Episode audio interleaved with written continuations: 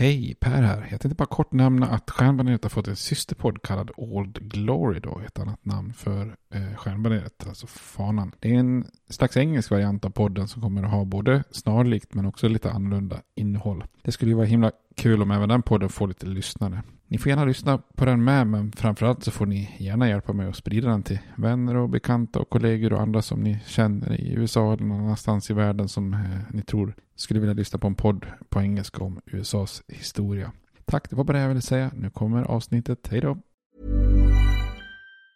Everyone knows therapy is great for solving problems, but getting therapy has its own problems too, like finding the right therapist, fitting into their schedule, and of course, the cost. Well, BetterHelp can solve those problems. It's totally online and built around your schedule. It's surprisingly affordable too. Connect with a credentialed therapist by phone, video, or online chat, all from the comfort of your home. Visit betterhelp.com to learn more and save 10% on your first month. That's BetterHelp, H E L P. When you're ready to pop the question, the last thing you want to do is second guess the ring. At Bluenile.com, you can design a one of a kind ring with the ease and convenience of shopping online. Choose your diamond and setting. When you find the one, you'll get it delivered right to your door. Go to Bluenile.com and use promo code LISTEN to get $50 off your purchase of $500 or more. That's code LISTEN at Bluenile.com for $50 off your purchase. Bluenile.com code LISTEN. Hey, I'm Ryan Reynolds. At Mint Mobile, we like to do the opposite of what Big Wireless does. They charge you a lot, we charge you a little. So naturally, when they announced they'd be raising their prices due to inflation, we decided to deflate our prices due to not hating you. That's right. We're cutting the price of Mint Unlimited from $30 a month to just $15 a month. Give it a try at mintmobile.com slash switch. $45 upfront for three months plus taxes and fees. Promo rate for new customers for limited time. Unlimited more than 40 gigabytes per month. Slows. Full terms at mintmobile.com.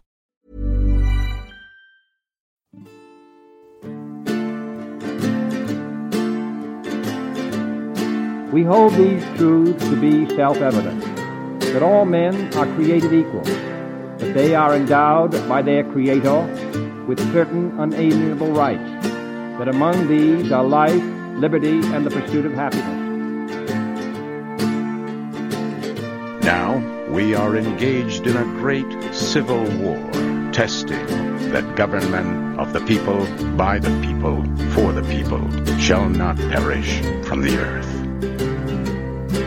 And so, my fellow Americans, ask not what your country can do for you, ask what you can do for your country. I have a dream that my four little children will one day live in a nation where they will not be judged by the color of their skin, but by the content of their character. Mr. Gorbachev, tear down this wall. I did not have sexual relations with that woman, Miss Lewinsky. Ja, då hälsar vi än en gång välkomna till Stjärnbaneret. En podcast om USAs historia. Hallå Robert. Hallå, hallå. Oj, satte något i halsen.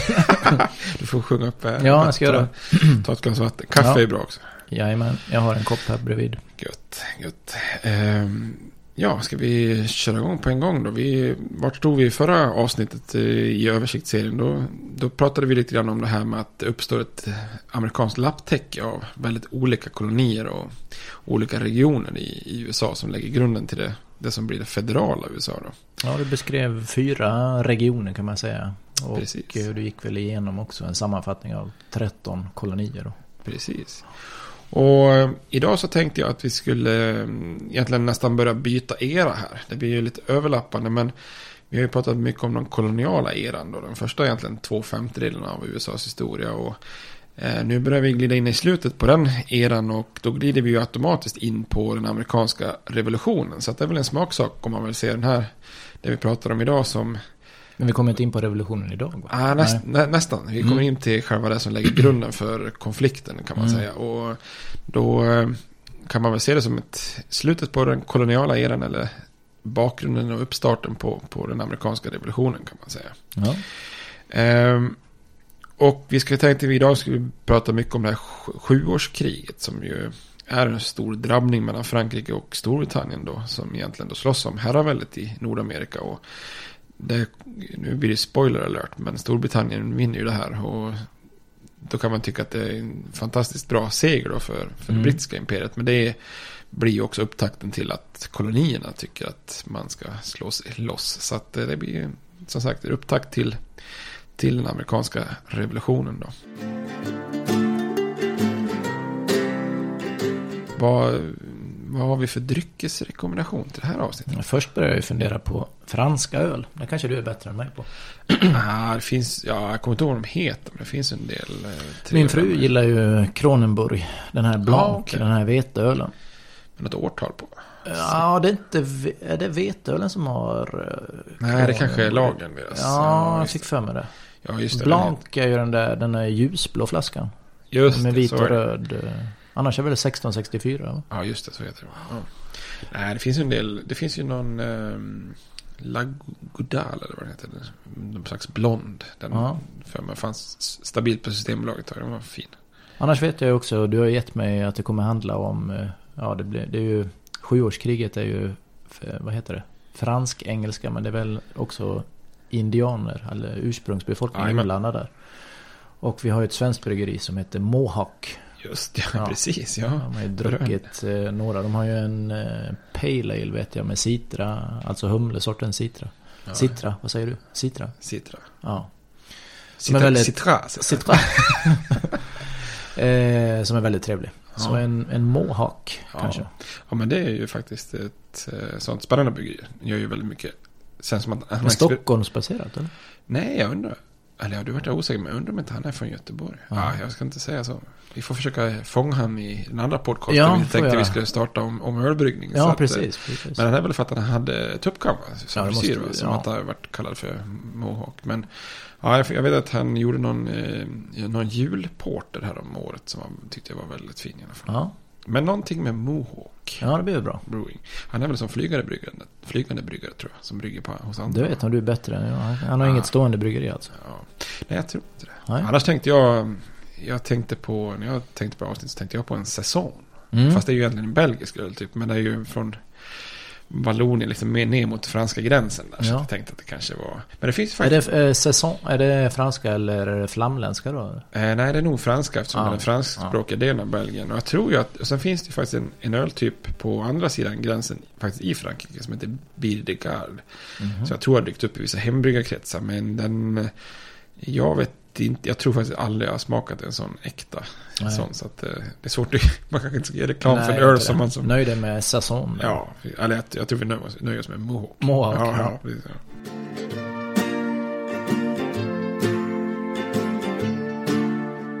Bra, kör igång. Ja, och då är vi, som vi sa, vi börjar närma oss då eh, den amerikanska revolutionen. Och det som liksom utlöser konflikten med kolonisterna då, eh, mellan Storbritannien och sina kolonier. Det är faktiskt det som eh, inträffar efter freden med kriget med England. Då. För på, vi pratade ju om lite grann på den här stökiga tiden på, under den koloni, koloniala eran att det var ett par krig där med, mellan Storbritannien och Frankrike.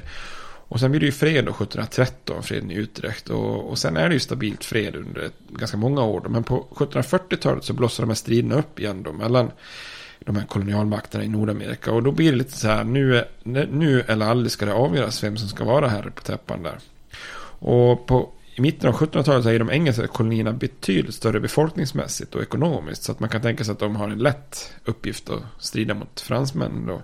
Vad vet vi om de franska kolonierna här då? Vilka är det? Då är vi nere i Ja, söder precis. och i norr. Eller? Ja, precis. Vi gick igenom det. Jag kommer komma tillbaka till det. Men Ja, du är ju rätt ja. ute där. Det är ju Ja. både Kanada. Kanada är ju de äldsta franska kolonierna. Mm. Och sen så har de ju haft, vi pratade lite kort om Louisiana Ja, tror jag. precis. eh, Där nere. Men sen så började de då bygga ett antal fort däremellan också. Vilket ju då blir hämmande för engelsmännen. För då stängs man ju inne. Om man tänker det. att man bygger ihop de franska kolonierna där. Då. Ja, gick händelserna i förväg här. Du ska få fortsätta. Ja, det är ingen fara. Det, det är bara bra. Eh, men då eh, kan man säga att eh, de franska kolonierna är ju väldigt... Alltså befolkningen är mycket mindre. Och, och sådär. Men samtidigt så är de ju lite mer enade. De amerikanska kolonierna, eller de engelska kolonierna är ju väldigt splittrade internt. Och sådär. Mm. Så att det här fördelen med att de brittiska är större, den äts nästan upp av att man är liksom lite mer splittrade och, och, och så då.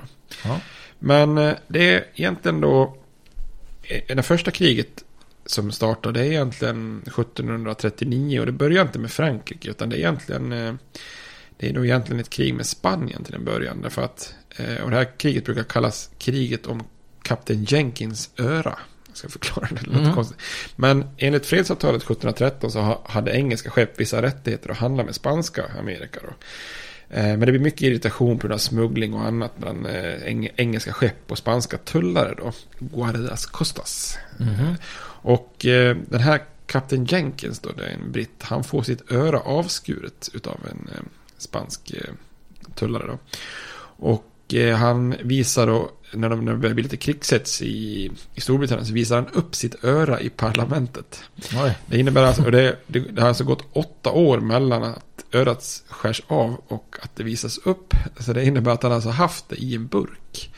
Alltså det blir som ett picklat öra kan man säga. Ja. Så är det en väldigt konstig grej då. Men det är väldigt, ja det är ju bisarrt egentligen. Men det, det är ett väldigt effektivt sätt. För att eh, han anklagar då spanjorerna för vara eh, pirater som är, alltså buccaneers som inte myndigheterna kan, eh, kan kontrollera då. Och då tycker England att eh, då är det dags att gå ett krig med Spanien då. Så att, och det finns då en ganska frustrerad opposition i England mot att man har haft ett långt, långt eh, välde med två personer då, Walepool och Newcastle som är som har varit premiärministrar och styrt England länge. Så, där. så att det finns lite yngre ambitiösa politiker och militärer som gärna vill få till ett maktbyte och krig. Då. Så uppvisandet av det här örat i parlamentet det leder ofrånkomligen till krig. Då. Mm. Men bara året efter så utökas kriget eh, och blir en del av det här österrikiska tronföljdskriget 1740 eh, 48. Eh, där Frankrike och Preussen då styr, strider mot Österrike och England. Då. Och alla de här krigen får ett eget namn i USA, i kolonierna. Där, där kallas det för King George eh, krig. Då. Och det är ju uppkallat då efter Georg den andra. För han, han är ju egentligen ursprungligen från Hannover. Han tas in till Storbritanniens tron, men han är från Hannover. Eh, så egentligen finns det inte så mycket orsak till varför England ska in i det kriget. Men han kanske då är lite rädd om sin gamla provins Hannover då. Och sen så finns det säkert en ganska stor morot att försöka plundra ett försvagat Spanien och spanska kolonier då. Så kolonisterna de får helt fria händer att anfalla spanska hamnar om de vill då. Och, eh, alla koloni, kolonister som deltar ges då en del av det man plundrar då, en andel. Mm. Så det är ju en bra morot för att gå ut i krig då på något vis då. Så det finns en, en flotta från, från Jamaica till exempel som som attackerar Panama. Så man tänker sig att ja, kolonisterna borde ju vara glada här tillsammans med moderlandet och göra gemensam sak och anfalla Spanien här då. Men det är ett par händelser under det här kriget som gör eh, kolonisterna jättemissnöjda då. Det börjar liksom lite missnöje pyra med moderlandet då. För det första så är det ju att brittiska trupper då med en hel del kolonister de lider en jättesvår förlust 1641 i, eh, vid en stad eller ett fort som heter Cartagena som ligger i dagens eh, Colombia. Mm. Eh, och man tycker att de brittiska truppbefälen missköter sig väldigt mycket. Då. En av de få som överlever det här, den här kampanjen det är faktiskt Lawrence Washington som är George Washingtons äldre bror. Så det är ju en, en sån här missnöjesfaktor. Den andra missnöjesfaktorn den, den, det är att 1745 så intar då koloniala trupper, då, främst från New England, med väldigt lite support från från britterna, i, i, alltså reguljära britter, då, de intar en väldigt formidabel fästning eh, som fransmännen har, som kallas för Louisbourg, som ligger på Cape Breton-ön. Eh, och det här är ju en enorm prestation att ta den här maffiafästningen då, så så de är, man är ju liksom väldigt stolt över den här insatsen. Men sen då i fredsförhandlingarna så efter kriget då lämnar britterna tillbaka den här fästningen. Mm. Vilket ju då blir som en jättestor chock och besvikelse i kolonierna. För man tycker att man har äntligen förintat det franska, liksom, mm. eh, franska hotet där i norr. Då. Så det här kriget skapar ju ganska mycket dåliga omen inför framtiden då. Eh, I kolonierna så anser man att både Cartagena och Louisbourg då är två väldigt illa skötta händelser då. Och i London, där är man heller inte så nöjda med kolonisterna. Man tycker att de är ganska ja, ljummen patriotism. Alltså, det är ganska många kolonier som inte bidrar med varken män eller pengar eller annat som London begär. Då. Och man fortsätter dessutom att bedriva handel med, med fienden i Kanada. Och man smugglar till Västindien som vanligt. Vilket ju inte är så snyggt när man befinner sig i krig där. Då. Så eh, man är ju också besviken över hur splittrade kolonierna är då. Eh, Georgia och Sydcarolina, de strider lite fram och tillbaka för spanska Florida, men de får ingen hjälp av de övriga kolonierna. Och Virginia, det är egentligen den enda kolonin som bidrar till den Cartagena-offensiven då. Och de här kväkarna i Pennsylvania, de är ju pacifister, så de, de ger ju bara lite ekonomiskt bidrag, inga trupper då. Ja. Och New York, de gör i princip ingenting alls. Och New England, de bidrar till den här offensiven i Louisbourg. Men Rhode Island till exempel, de bidrar bara med en enda liten båt. Så det är väldigt olika hur mycket man bidrar då. Eh, så de styrande i Storbritannien, de bestämmer sig helt enkelt för att överge det sättet som man har styrt kolonierna på. Eh, vilket brukar kallas för, för eh, salutary neglect. Alltså någon slags... Alltså man, man tar bort sina händer och låter kolonierna sköta sig ganska mycket själva då. Och så bestämmer man sig för att man ska faktiskt börja styra kolonierna betydligt mer bestämt än vad, vad de har gjort tidigare då. Mm. Hur styrs de olika kolonierna här och vad har de för koppling till moderlandet eller England då? Ja, om man backar tillbaks till själva den koloniala starten där så har ju moderlandet väldigt dålig kontroll då. Det är ju kungen som styr officiellt via sitt riksråd då, Privy Council. Eh, I lite olika former, men man kan säga så här enkelt sagt, fram, fram till 1660 så nästan inget styre alls då. Eh, 1660 gör ju kungamakten eh, ett, ett eh, återin, eh, eller kungamakten återinförs ju 1660 i den här restaurationen som vi pratar om. Och då gör man några trevande försök att styra kolonierna hårdare med de här navigationslagarna och tulltjänstemännen då. Eh, men sen framförallt är det väl fram, efter 1689 som parlamentet försöker få mer makt över, över de här Eh, koloniala affärerna. Och då inför man någonting som kallas för Board of Trade. Som, är, som har 16 medlemmar som ska hantera koloniala affärer. och Det blir lite grann som ett kommerskollegium idag. Då.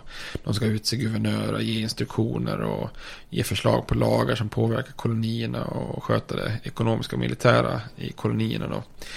Eh, och dessutom så ska, ska då kronan då recensera alla koloniala lagar. Alltså kungen ska ytterst ha vetorätt mot i princip vilken lag som än stiftas i, i kolonierna. Då. Vilket ju helt omöjligt, eller det blir väldigt konstigt för det är en väldig fördröjning. Om man stiftar en lag i, i kolonierna och så ska det åka på skepp eh, till eh, London så kan man bestämma sig, är den här lagen bra eller dålig? Är den dålig? Då lägger man veto tillbaka till kolonierna och har den här lagen varit i praktiken varit igång i typ tre år. Liksom, så att Mm. det, ja. Och den uppgiften som, eh, som anses viktigast i styret är de här navigationslagarna. Eh, alltså styra handeln. Men det är man ju också ganska ljummet framgångsrika med. Alltså, precis innan revolutionen så är ju kostnaden för tulltjänstemännen i kolonierna är ju högre än de intäkter man drar in i form av tull, skatt och avgifter. Så att det, det, det är inte jätteframgångsrikt eh, styrt då, kan man säga. Så att imperiets långa arm lyckas ju kanske inte lägga fingrarna i den koloniala syltburken allt för mycket. Utan eh, byråkratin, man kan inte säga att byråkratin är speciellt belastande för, för kolonierna då. Och den här politiken har ju då i London kallats då, som jag sa, salutary neglect. Alltså man kanske ska översätta det som ja, man säger, nyttig eller sund försummelse då. Jag, jag, man kan se lite som curlande föräldrar kanske. Man låter, man låter barnen på andra sidan Atlanten göra lite som de vill då. Ehm, och så länge kolonierna bidrar hyfsat ekonomiskt och kan liksom kriga lite mot fransmän och spanjorer så ja, då låter man dem i princip hållas. Så det uppstår ju liksom ett slags federalt system i praktiken inom det brittiska imperiet. Alltså parlamentet och kungen bestämmer över Storbritannien och även då gemensamma ah, frågor som handel och valuta och försvar. Men de lokala frågorna i kolonierna så bestämmer kolonierna egentligen själva över det som att man har delegerat det. Och det är den här praxisen som i princip framgår, eller fortgår fram till 1765 då innan revolutionen då. Mm.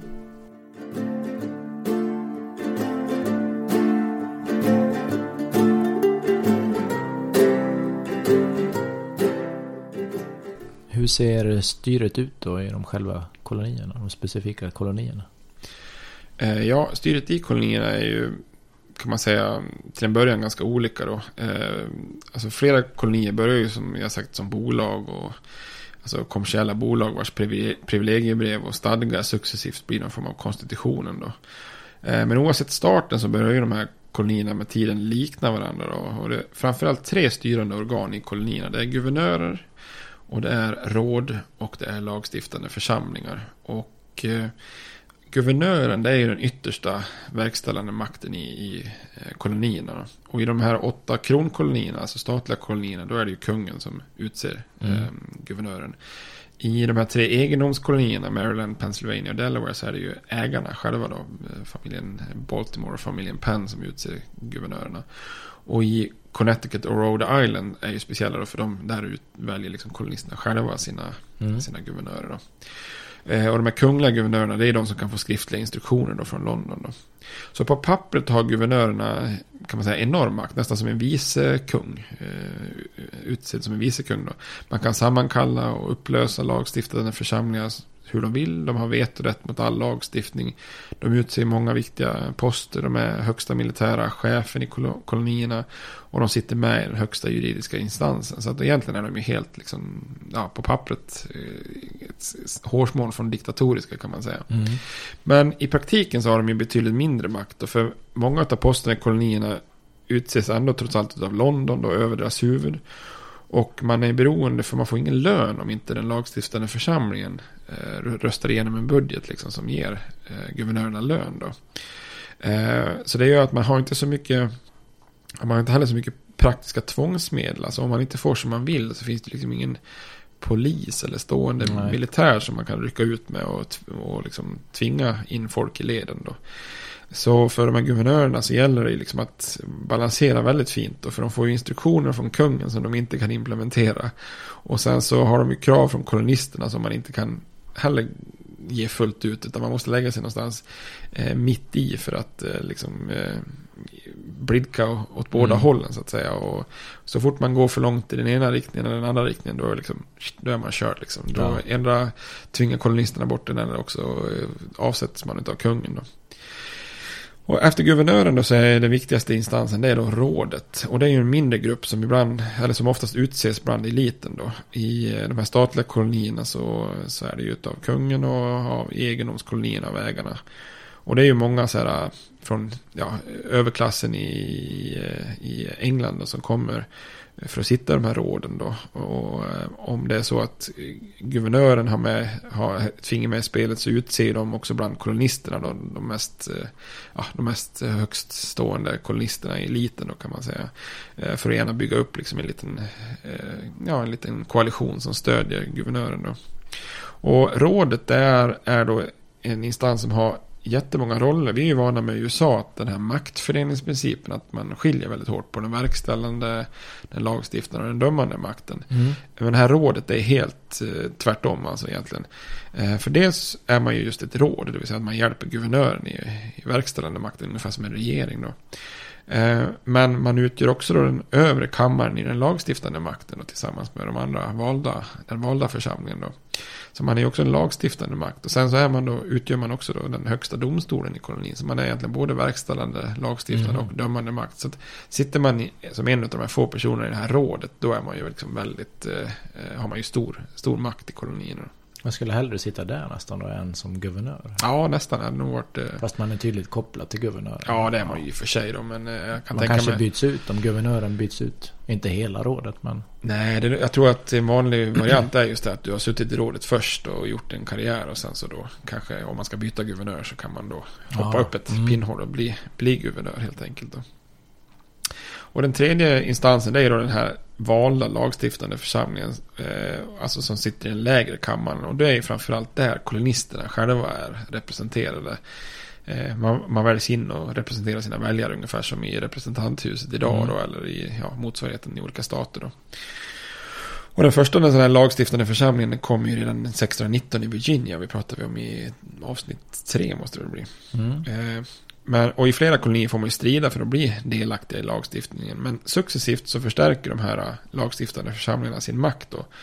Och man börjar mer och mer likna då House of Commons i brittiska eh, parlamentet.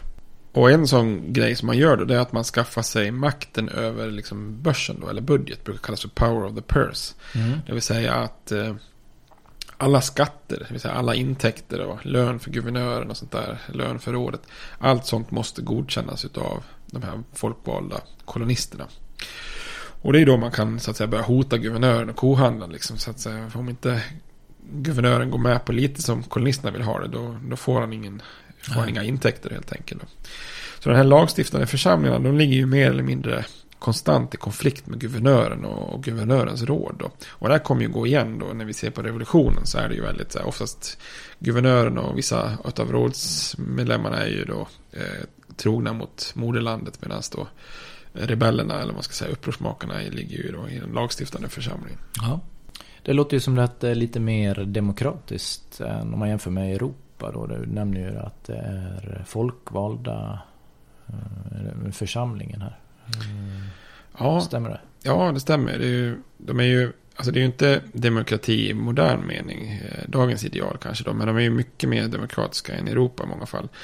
Eh, rösträtt är till exempel inget man bara föds med, utan att eh, det är oftast kanske någon krav på, krav på egendom för att få rösta, men, eh, och, och kanske också för att bli vald. Men har du bara någon form av rimlig egendom så, så kanske du har rösträtt. Eh, så att det är många, det är mycket större, större liksom delaktighet i, i politiken på den här tiden än vad det är i Europa. Då. Ehm, och det är ju den välbärgade klassen, och de vill ju inte så att säga, ge rösträtt eller valbarhet till vem som helst. Då, men, man, men man tycker ändå att den som har en egendom har ett... Har man en egendom så har man liksom en insats i samhället och då kan man vara med och rösta helt enkelt. Eh, sen finns det en viss paradox i hur många som kunde rösta och hur många som gjorde det. För det finns ändå en kultur av att man litar på en sån här välbärgad granne. Att ja, men den kommer att bli vald och han är mm. en bra. Det är en bra snubbe så att då behöver vi kanske inte ens rösta för att han blir nog vald. Så att man kanske inte utövar sig rätt fullt ut ändå då, på något vis. Mm. Men det finns ju väldigt många frön i, redan i kolonierna som kommer att leda mot, mot demokrati. Och det Alltså religiös tolerans, det är ju inte så vanligt i Europa då. Eh, hög utbildningsnivå är inte så vanligt. Eh, det finns väldigt få hinder för ekonom ekonomisk aktivitet och karriär då. Det finns liksom inga så här skråväsende och annat sånt där som vi har i Europa då.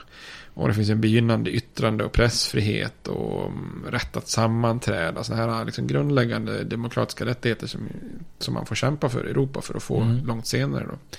Och så just det här med representativt styre och att det är självbeskattning då via representanter och politiskt valda då. Och också det här med jury och milis som vi var inne på och pratade mycket om i avsnittet om, om rätten att bära vapen då. Mm.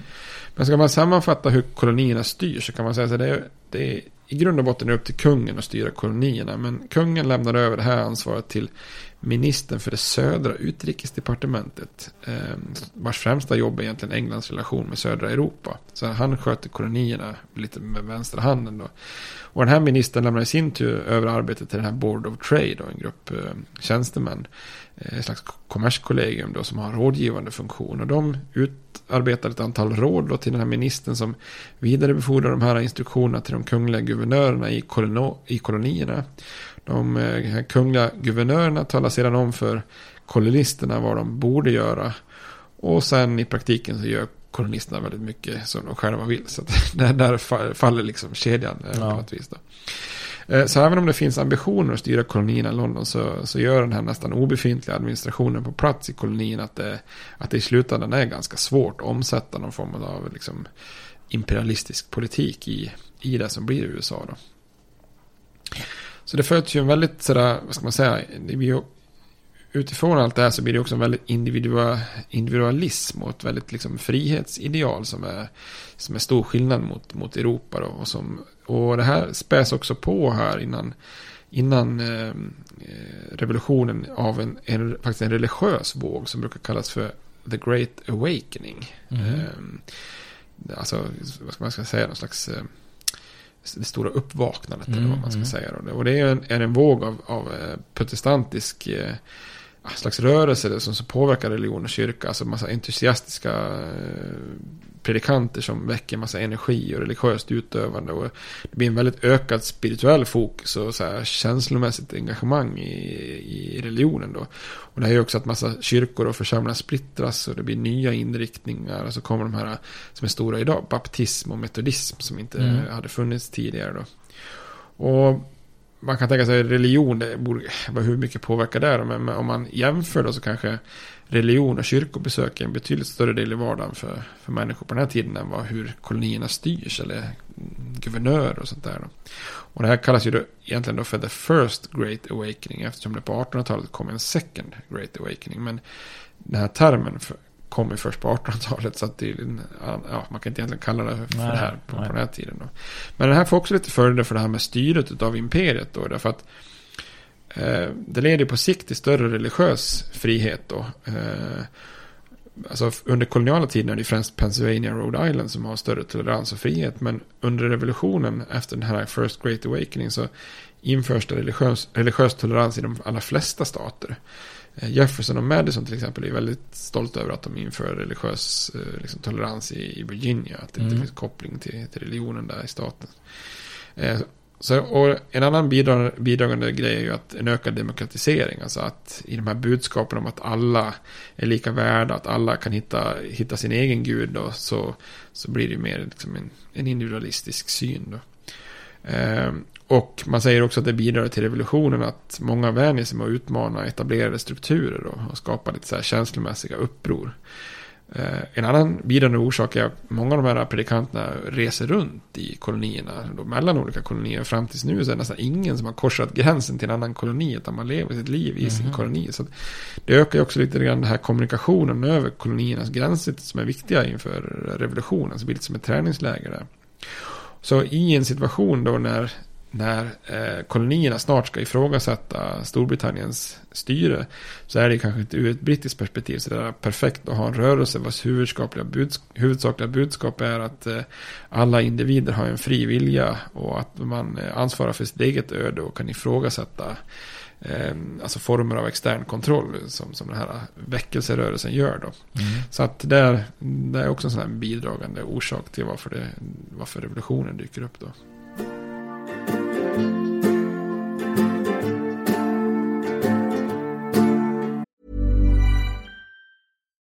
Here's a cool fact a crocodile can't stick out its tongue. Another cool fact you can get short term health insurance for a month or just under a year in some states.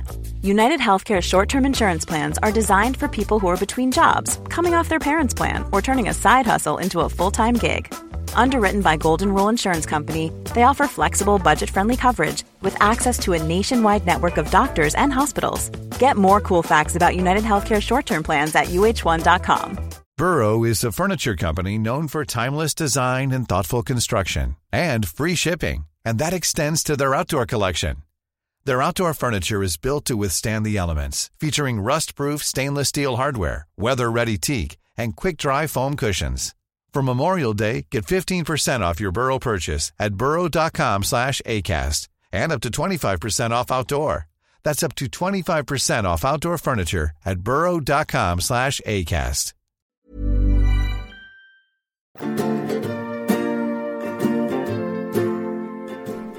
Men innan revolutionen nu så borde det ju bli kring kriget då, sjuårskriget. Precis, mer, mera krig. Ja, för att det här första kriget vi pratade om då, det blir en fred 1745 i, i Alla Chapelle som är ganska bräcklig då. Och den avgörande striden mellan England och Frankrike skjuts upp några år då, men kommer med det här eh, sju, sjuårskriget som utspelar sig mellan 1754 och 1763 då. Och som, precis som jag sa innan, i USA så får de ju alltid ett amerikanskt namn och i, i amerikansk historia kallas det alltid för French and Indian War. Så vi kommer tillbaka till det som du sa, att man oftast involveras, involverar eh, indianer mm. i, med krigen då. Och det här kriget är ju kanske lite oförtjänt, eh, okänt i den amerikanska historien. Och det här är ju lite av första världskriget kan man säga. Man strider ju på väldigt, väldigt många olika fronter längs, ja, över hela jordklotet nästan. Så att eh, man skulle lika väl kunna kalla det här för första världskriget. Eh, och det här är första gången som konflikterna faktiskt börjar i kolonin. Annars är det oftast att man hamnar i krig med varandra på någon, något, något annat ställe liksom. Och så mm. sprider det sig till kolonierna. Men i det här fallet så är det faktiskt i kolonierna det börjar. Och det, det hänger samman med det som du nämnde i början av avsnittet. att eh, Alltså hur ser det här franska eh, koloniala väldet ut då? Och, och, det är ju då att man vid den här tiden på 1750-talet försöker fransmännen koppla ihop då den här kolonin nere i Louisiana med eh, den stora kolonin då uppe i norr-Kanada. Eh, och det kan man ju göra då via de här stora sjöarna eh, som, finns där på gränsen mellan USA och Kanada idag. Mm. Och sen då via de här Ohio och Mississippi-floden. För då går det ju att frakta, eller fraktas, det går att åka då mm. och frakta grejer. Vattenvägen egentligen, både från norr till söder där. Och då bygger man ett antal fort då. Eh, exempelvis det som ska bli städerna Toronto och Pittsburgh. Och det här gör ju då att börjar man bygga fort där längs hela den här vägen mellan Louisiana och, och Kanada. Då stänger man ju inne de brittiska kolonierna. Därför att då kan ju inte de längre expandera västerut. Men exp expansion västerut är ju precis vad de engelska kolonierna ägnar sig åt då. Eftersom som jag varit inne på, många av de fattiga ser ju det som enda möjligheten i livet att man drar lite ytterligare västerut. Och sen är det också så att eliten i kolonier som Virginia, Pennsylvania, New York. Det är ju kolonier som har väldigt stora landanspråk västerut. För man fick ju oftast i koloni, koloniala rättigheterna rätten att kolonisera från hav till hav. Man visste inte hur stort det var mellan öst och västkusten. Så det är ganska optimistiska, mm. optimistiska mm, rättigheter om man säger så. Men det gör ju att man då har rättigheter och ägnar sig åt mycket så här markspekulationer i form av olika bolag. Då. Och då är ju fransmännen i vägen då för de här framfarten av de här landkompanierna. Och det är ju då en väldigt stor del att kriget bryter ut. För det blir ju en krock då mellan fransmännen i, som, som är på väg i nord, nord-sydlig riktning och engelsmännen som är på väg i öst-västlig riktning då. Mm. Så det här stora kriget då bryter ut i det som vi eh, som idag brukar kallas men Eh, som under revolutionstiden kallades för det nordvästra territoriet. Och på den här tiden kallar man det kort, kort och gott för Ohio-området. För det är ju gränslandet där mellan det som kommer att bli Ohio och Pennsylvania. Mm. Och det är ju ett väldigt bra, bra bördigt område med mycket vattenvägar. Och till exempel den här stora Ohio-floden som, som flyter samman med Mississippi-floden. Då. Och ett av de här nya fort, franska forten är Fort Duquesne som pla, placeras då vid eh, vid ett ställe som heter Forks of the, Ohio, Forks of the Ohio. Som är då det ställe där flera floder flyter samman. Då. Och det är där som dagens Pittsburgh ligger. Och eh, Virginia där eliten satsar väldigt hårt på de här landkompanierna. Eh, de ser ju fransmännen som ett hot. Så man skickar iväg 350 man under eh, befäl av George Washington. Då, USAs första president. Jaha, dyker han upp. Precis. Ja, du nämnde hans brorsa här också. Ja, precis. Mm. Lawrence mm. nämnde vi innan. Ja. Men eh, han är bara 21 år vid det här tillfället faktiskt. Eh, men eh, han skickas iväg då med 350 män och besegras av fransmännen i juli 1754 då. Eh, och det, då är det många i det brittiska parlamentet som vill ha ett förnyat krig med Frankrike. Och då tar man det här tillfället i akt och säger att det här, det här när fransmännen slår tillbaka Washington så är det en krigsförklaring. Eller en, en, en fientlig handling. Och så förklarar man krig då. Så än en gång så blir det krig mellan Storbritannien och Frankrike. Eh, men första gången som det utlös i själva i Nordamerika då. Och då inträffar en viktig händelse för USAs historia då. Att Storbritannien vet ju att det har varit problem i tidigare kriget med den här koloniala enheten. Utan man, man har bidragit till olika. Så att en viktig pusselbit för att kunna spöa fransoserna det är ju liksom att försöka få ihop eh, alla de amerikanska kolonierna. Så då tar man initiativet till någonting som kallas för Albany-kongressen. Alltså man träffas i Albany som är huvudstaden i New York, eh, alltså staten New York. Mm. Så 1754 så träffas representanter för sju kolonier där för att diskutera en slags union utav kolonierna. Då.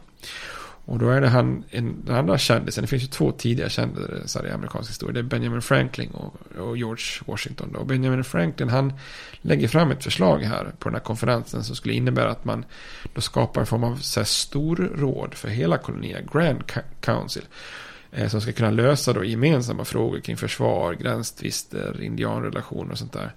Eh, och att varje koloni ska utse representation då utifrån hur mycket man bidrar till unionen. Eh, och, och, som ledare för hela den här unionen så skulle det då finnas någon slags eh, president general eller någon som överguvernör eller någonting sånt där. Som utses av kungen och har någon slags vetorätt.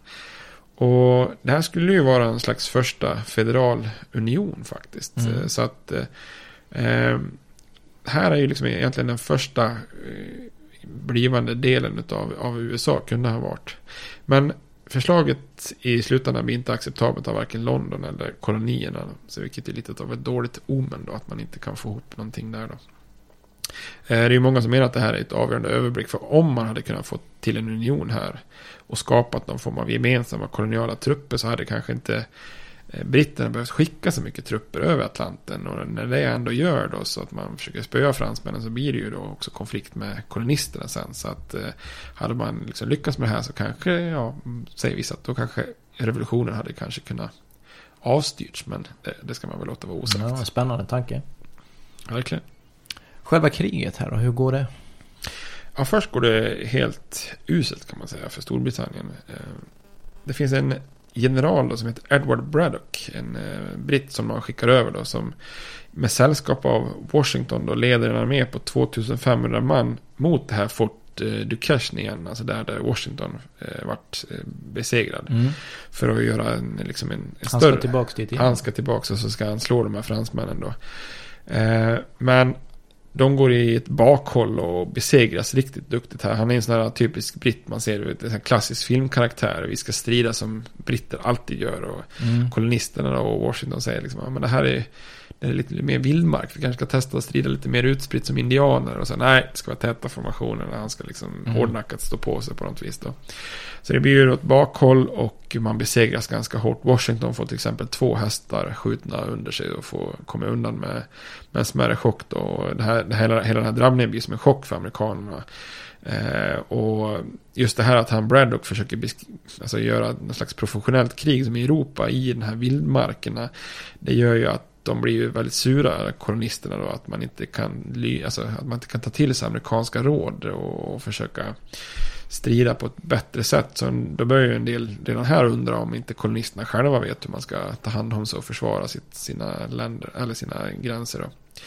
Och i princip alla engelska offensiver de första två åren går, går åt skogen. Då. Det enda undantaget är att man lyckas erövra Akadien, det som är dagens eh, Nova Scotia. Eh, och, eh, men det är, istället är det den franska befälhavaren som heter Montcalm som gör eh, som har flera framgångsrika offensiver. Speciellt i norra New York så erövrar han ganska mycket av det som är dagens New York State. Då. Och det blir från första början en ganska sträng relation mellan de här rödrockarna, britterna och, och kolonisterna. För många kolonister de är, förfäras ju över de här brittiska officerarnas stränga disciplin och hårda straff. Då. Eh, för de är ju vana med milisarméer, lite mer Mm. mysigt och trevligt, inte så hårt disciplinärt. Liksom. Eh, samtidigt som man också då chockas över att de här trupperna som är professionella soldater, de är ju väldigt sådär, ja, svär och super och beter sig lite illa också. Så att man, man får liksom en dubbel chock där. Benjamin Franklin till exempel, han är ganska snabbt ute med att medge att eh, frågan är om inte vi liksom har överskattat den här brittiska armén då, vilket ju blir en bra lärdom inför att man själv ska strida mot den Mm. brittiska armén då. Eh, och i London kräver man ju att kolonierna ger husrum till trupperna och att man försörjer dem då. Och kolonierna ifrågasätter ju liksom, ja, men militären kan ju inte, har de verkligen en konstitutionell rätt att bara ta vilka förnödenheter och husrum som helst liksom. Eh, så truppernas befälhavare får ju överallt i kolonierna strida mot de här lagstiftande församlingarna för att just få till förnödenheter och husrum. Då.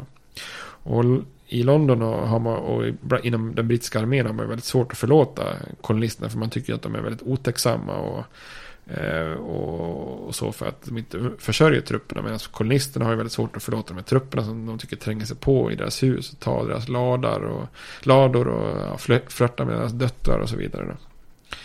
Eh, Men sen så vänder kriget. eh, För 1758 så tar en ny premiärminister över styret av kriget och, i, och i Storbritannien då, som heter William Pitt. Inget jättebra namn på svenska. Nej. Eh, han, eh, han har väldigt bra självförtroende. Han, Är det en förfader till Brad Pitt? kanske det. Det får vi kolla upp. Ja. Skulle vara långsökt? Ja. Vem, vem kanske? Eh, och han, han har i alla fall väldigt gott självförtroende. Det har ju Brad Pitt också. Ja. Kanske ja. För han, han säger någonting i stil med att jag, jag vet att jag kan rädda det här landet att ingen annan kan. Oj. Det är kaxigt. Ja, får man verkligen. säga. Och han skapar då någonting för första gången i brittisk historia. Det som brukar gå under begreppet för, för fiscal military state. Alltså att man, att man har en permanent statsskuld.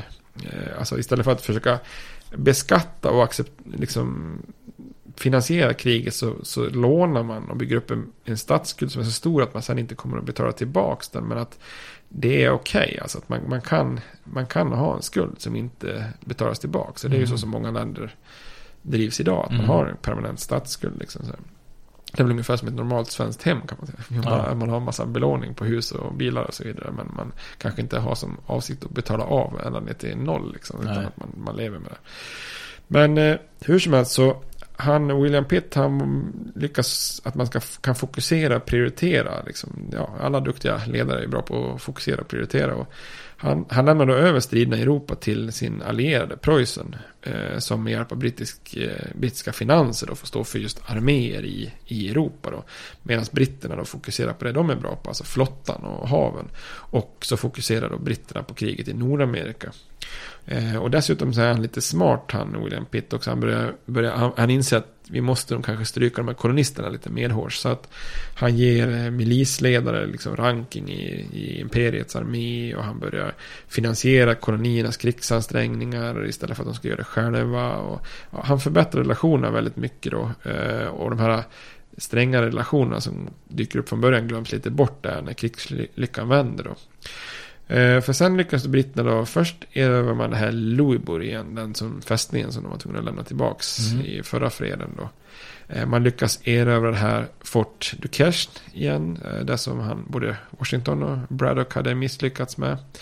Och då byter man namn på det från det här franska till Fort Pitt. Och sen så då leder ju det här då till att det växer upp en stad där. Och det är därför den heter Pittsburgh. Eh, Pittsburgh. Ja, uppkallad ja. efter William Pitt och så det blir Pittsburgh. Eh, och den brittiska flottan blockerar ju också inloppet till St. Lawrence-floden för att liksom strypa Kanada. För alla större kanadensiska städer ligger ju längs med den här St. Lawrence-floden. Om man åker in i den här mäktiga floden då, eh, som leder fram till de här stora sjöarna. Mm. Kan du blockera infarten där då blir ju alla de här städerna ganska hårt åtgångna. Då. Och det, som, det avgörande ögonblicket för hela kriget det är när en general som heter James Wolfe, han belägrar då staden Quebec. Eh, och staden Quebec är, verkar ju nästan ointagligt. Alltså det försöks, man försöker ta Quebec många gånger men misslyckas då. För det är byggt på en imponerande höjd då, och så vidare. Mm. Men eh, han Wolf lyckas hitta då en, en, en, brittisk ingenjör som har varit fånge. Och han kan då berätta om en, en liten tänkbar stig upp mot, eh, mot en platå utanför staden där som heter Plains of Abraham. Så en liten grupp eh, soldater engelska ledda av en fransktalande som, som kan liksom dölja och, och, så lyckas säkra den här lilla stigen och vägen upp då och så lyckas de under natten få upp hela armén då på den här eh, platån utanför Quebec. Och då har man helt plötsligt mycket större chans att kunna inta Quebec då. Mm. Men den som befär, har befälet bland fransmän det är den här Montcalm som har haft stora framgångar innan i kriget. Och han har ganska bra självförtroende han också. Så att istället för att ändå bara försöka liksom hålla Quebec och liksom låta dem belägra och ja, så. Så, så han, han, hans, eh, han tar ett beslut att nej, det är bättre att vi går till, till frontalanfall då. Så båda de här arméerna, både Wolfs och eh, Montcalms ställs upp då på den här stora platån. Och så drabbas de, drabbar de samman. Och då är det liksom så här, det här är så här, eh, heroisk beskrivning i många äldre böcker då. För både, båda befälhavarna dör ju. Så att det är mm. så här, ja, och det, ibland kan det kanske svårt att skilja fiktion från fakta när man läser om de här striderna då. Men efter att Quebec faller då så faller ju även alltså, flera städer och fort längre västut. Och så Eh, bland annat Montreal som ju också är den större staden i Kanada. Eh, och även längre västerut och Fort Detroit, där som kommer att bli staden Detroit. Då. Eh, och sen så samtidigt vinner britterna segrar i både Västindien där man tar två, två stora öar där, Guadalupe och Martinique, sådana här sockerproducerande mm. öar. Då. Så freden i Paris då 1663, det är total brittisk seger då. För allt, allt land öster om Mississippifloden, från Kanada i norr ner till Florida i söder, blir då eh, brittiskt. Mm. För fransmännen får i fredsförhandlingarna, de får välja mellan, ändå får ni tillbaks Kanada, eller också så får ni tillbaks de här Guadeloupe och Martinique. Och, och då väljer de de, de här öarna istället. Alltså klassisk merk merkantilistisk mm. teori då. Att man, de här klassiska sockeröarna som är billiga att styra och ger stora vinster istället för ett stort kallt landområde uppe i, i norr liksom. Eh, med lite vinst. Ja, det, då väljer de självklart de här västindiska öarna. Och Spanien, de har ju fattat ett väldigt kast beslut. De har ju alltså gett sig in i kriget i elfte timmen då. Och förlorar ju också då mot britterna. Mm. Eh, och de tvingas då avstå Florida till England. För mm. Spanien har ju alltid kontrollerat Florida där i ja. söder. Då. Och, och spanska Florida, det är egentligen i dagens Florida, men också hela sydkusten fram till typ New Orleans. Okej. Så att eh, de, de får avstå Florida till England för att få tillbaks Kuba. Eftersom Storbritannien har ju erövrat Kuba. Och det är likadant där. De väljer hellre den ön Ja, än, än Florida. Och Frankrike, de får ju då kompensera Spanien. Så då ger de över det här Louisiana till Spanien. Så att eh, i princip kan man säga att Frankrike, de försvinner helt från De är Nordamerika. ur bilden nu då. They're out. Mm. You're out. Men det var Var inte den du pratade om? The Axis of Evil? Ja, just back in. out. Nej, jag tänkte på... jag var- Nej, vad heter? Mode? Heidi... Jag vet inte, vad heter? Jaha. Ah, you're out. Eh, Åker ut en efter en. Ah. Ja. ja, den är också bra. Access, they're out. Ja. Ja, vilka, Now they're, they're back, back in. in. Ja. Men Frankrike, de är i alla fall borta från Nordamerika. De har tappat Kanada till England och de har fått ge Louisiana till Spanien då. Eh, Så att man kan säga så här, Storbritannien har ju ett herravälde då över Nordamerika på östkusten. Alltså i princip allt öster om Mississippifloden. Så att Nordatlanten eh, blir ju liksom ett mare nostrum. Alltså man kontrollerar hela Atlantkusten och sen Mm. har man då sitt eget i, i Europa. Så att eh, det är liksom som en imperialistisk våt dröm egentligen, den här, Ja. den här freden då. Så att säga. Så att det som är paradoxalt är ju att det här, det här också då blir upptakten till revolutionen. Alltså det hade inte kunnat bli bättre med den här freden 1663. Men rent tidsmässigt så är det bara 13 år senare som kolonierna förklarar sig självständiga efter, efter sju års krig. Så att redan efter sju år efter den här fantastiska freden så är man i konflikt med kolonierna. Och, och 13 år senare får man släppa Mm. då samma område som man har vunnit. Så får man, får man släppa det till, eh, till, eh, till dagens USA. Då. Ja. Spännande. Ja, så nu har vi nästan glidit in här. Nu är vi, från och med nu kommer den här översiktsserien att vara den amerikanska revolutionen. Nu Ja. lämnar vi kolonierna bakom oss här. Spännande.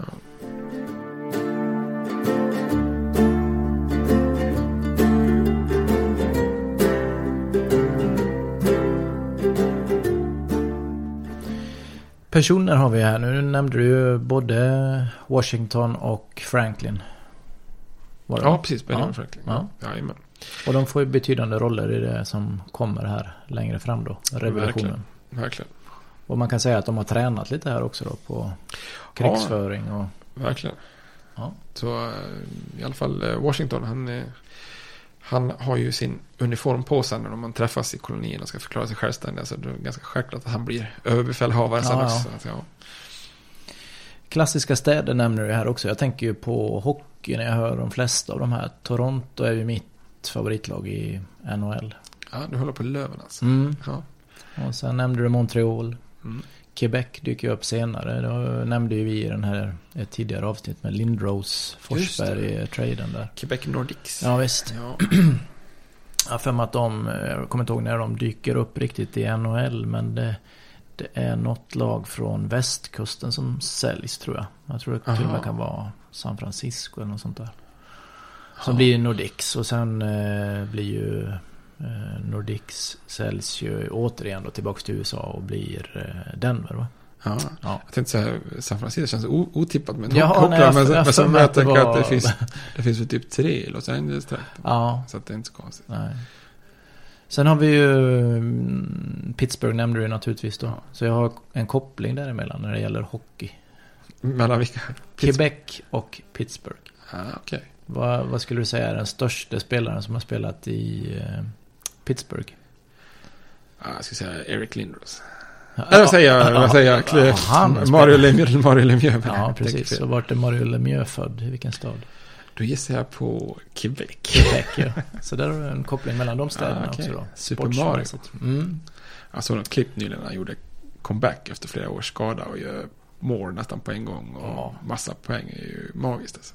Han har problem med ryggen va? Ja, Var det som fick honom att Ja, jag tror sluta till slut. Eh, musik då? Har vi någon koppling där?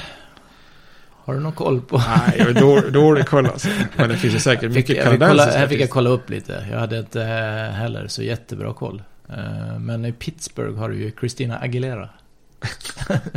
Det borde jag kunna lyssna på henne varje dag.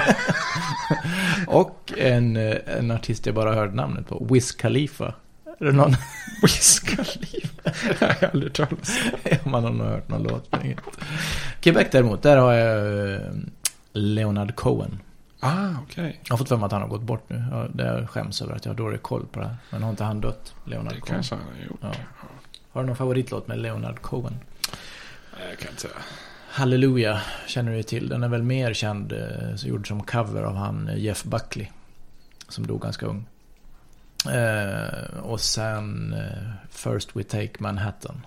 And then we take Berlin. Berlin, ja. Han är, han är mörk, härlig röst. Ja, det har han. Ja. Judiskt påbrå också, va? Cohen. Ja, det kanske han har. Mm. Och jag har en favoritlåt med Leonard Cohen som heter The Partisan, eller Partisan. Ah, okay. Som handlar om eh, Frankrike under andra världskriget. När man tillhör den här partisanrörelsen, eller motståndsrörelsen kan man säga då. Ja, ja. Som eh, i Allo, Allo. Ja, precis. precis. Väldigt fin låt. Den kan jag rekommendera. Det är också en cover. Eh, som ett band som heter 16 Horsepower har gjort. Men mm. Leonard Cohen är bättre. Bra namn. Ja. Så där har du fått lite kopplingar. Ja. Ingen film. Jo, sista mohikanen ja, pratade faktiskt, Jag ja. nämnde den i början där va? Ja, precis. The Last of the Mohicans. Ja, precis. Den är ju, den är ju känd. Utspelar sig ja, där. Jag tyckte den var jättebra. Ja, det, det, så, det känns som att den är gammal. Men ja. den var ju väldigt bra på sin tid, vet jag. Daniel Day-Lewis. Ja, han är ju med nästan. Han spelar Alf. Falköga tror jag. Jag fick för mig att han liksom blev uppfostrad av mohikanerna då. Fast han har ja, han europeiskt in... ursprung. Ja, för han är inte mohikan liksom. Nej. Grunden i filmen. Men sen blandar jag ihop vem det är. För en av eh, mohikanerna här heter ju Unkas. Men jag kommer inte ihåg om det är sonen eller pappan. Eh, ja, jag undrar vilken av dem som är det. Han går i ja. alla fall åt sonen, han dör ju där. Ja, precis. Ju... De ska ju skydda några... Ja, det är nog engelska döttrar. Ja, precis. Och, ja, Men det är en bra mycket... film. Ja, det är det ju faktiskt. Det... Sen sa du att han, Daniel Day-Lewis, har en... Han har ju spelat i många filmer. Jag gillar ju den There Will Be Blood. Ja, just det. Med oljegrejerna. Ja, ja. Oljan, ja. Han gör ju Lincoln i den här filmen som kommer med Abraham Lincoln. Din favoritpresident. Ja, precis. Ja. Det gör han ju bra. Han är ju väldigt känd för att han gör enorma förberedelser och läser på och laddar liksom ett år innan han gör rollen. Så ja. att, uh, han, uh, han är seriös. Men uh, så han dyker upp lite då och då. Där. Han är inte med också i Gangs of New York? De jo, jo, precis. Jajamän. Leonardo. Leonardo ja. ja, precis. Jävla konstig utstyrsel han har i den filmen alltså. Ja. Det ser lite B ut tycker jag. Ja, men det är en bra film i övrigt. olika färger och där. Jag tyckte den föll lite på det. Men det var ju lite spännande tanke ja, där. Det kanske, det kanske var så de klädde sig i gängen där. Var men... den här Five Points eller vad det heter. Den här korsningen eller. Ja, precis. De strider där. Ja. Nej, den eh, sista mohikanen är väl också lite känd efter att eh, alltså det, det, är lite förvirrande kring, eh, kring de här stammarna där. Eh, alltså mohikanerna, det är ju en av de här irokesiska stammarna. Ja. Och där, där eh, känns det som att han, eh, författaren, eh, har ja, lite blandat ihop det, vilken sida de strider emot och sådär. Mm. Så att, men ja, det är en bra, bra äventyr. Ja, väldigt bra film tycker jag. Ja, ja men bra. Ja. Ska vi säga tack och hej? Ja, det får vi göra va? Ja, mm. ha det bra. Tack så du ha. Hej, hej. hej. States like these and their terrorist allies constitute an axis of evil. If the hippies and the yippies and the disruptors of the systems that Washington and Lincoln as presidents brought forth in this country will shut up and work within our free system of government, I will lower my voice. If the impeachment provision in the Constitution of the United States will not reach the offenses charged here, then perhaps that 18th century Constitution should be abandoned to a 20th century paper shredder. Therefore, I shall resign the presidency effective at noon tomorrow.